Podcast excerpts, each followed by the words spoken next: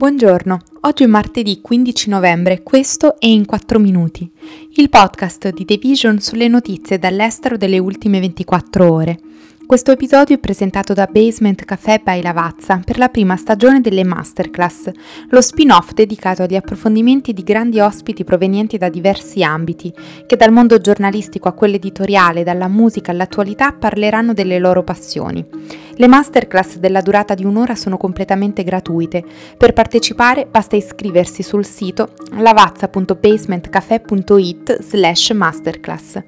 Oggi parleremo del primo incontro di persona tra Biden e Xi Jinping, dell'attentato a Istanbul, dei droni iraniani in Iraq e del Colorado che depenalizza i funghi psichedelici.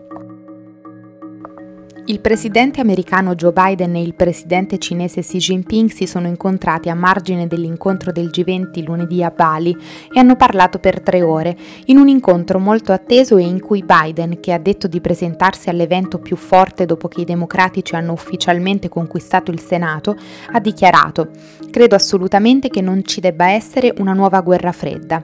Si è trattato del primo in faccia a faccia tra i due come leader delle rispettive nazioni, in un momento di tensioni crescenti tra le potenze globali tra le questioni legate al commercio, alla guerra in Ucraina e alle minacce economiche e militari.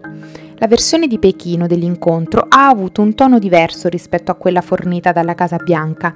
Nel resoconto cinese si ha avuto parole forti per Biden su Taiwan, definendola come la linea rossa inviolabile numero uno delle relazioni tra Cina e Stati Uniti e accusando questi ultimi di politicizzare e armare gli scambi economici, commerciali e tecnologici. La Cina ha anche spiegato che si è respinto la narrazione di Biden di una competizione globale tra democrazia e autocrazia gli Stati Uniti hanno una democrazia di tipo americano e la Cina ha una democrazia di tipo cinese e queste differenze dovrebbero essere riconosciute e rispettate, ha detto sì. Tuttavia, entrambi i paesi hanno concordato su una cosa, e cioè sull'importanza di cooperare su questioni come il cambiamento climatico. Le autorità turche hanno arrestato 46 sospetti in relazione all'attentato in una delle vie commerciali più frequentate di Istanbul, tra cui la donna che avrebbe piazzato l'esplosivo.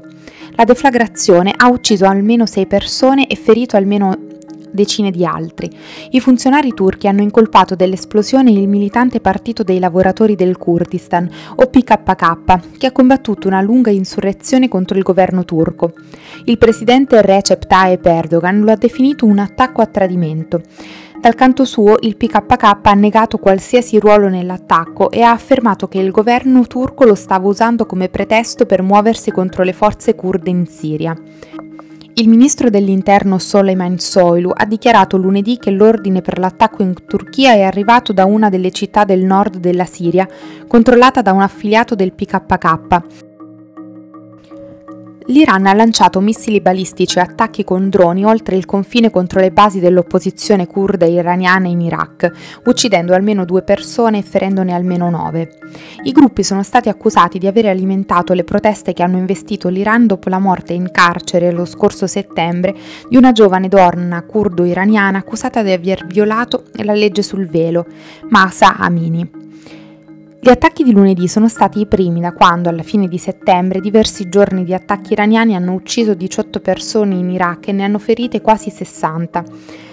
Diversi gruppi armati dell'opposizione kurda iraniana hanno mantenuto per anni basi vicino al confine con l'Iraq e affermano di detenere le loro armi per autodifesa e per aiutare a difendere il confine iracheno.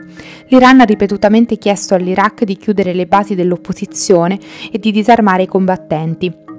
Lunedì il nuovo primo ministro iracheno Mohammad al-Sudani ha dichiarato ai giornalisti a Baghdad che la leadership della regione del Kurdistan, che è semi-autonoma, ha rifiutato la richiesta di disarmo. In Colorado, negli Stati Uniti, il risultato di un referendum permetterà l'uso e il possesso di funghi psichedelici, ma non la vendita. L'esito, arrivato nei giorni scorsi, rende lo Stato il secondo negli Stati Uniti, dopo l'Oregon, a introdurre una regolamentazione riguardo la psilocibina e la psilocina, le due sostanze psicoattive contenute appunto in particolari tipologie di miceti, quelli che comunemente definiamo come allucinogeni. La decisione coinvolgerà le persone dai 21 anni in su e prevede inoltre la creazione di appositi centri in cui poter assumere i funghi sotto supervisione medica. L'iniziativa, che entrerà in vigore nel 2024, consentirà anche a un comitato consultivo di aggiungere al programma altre droghe psichedeliche a base vegetale nel 2026. Questo è tutto da The Vision, a domani!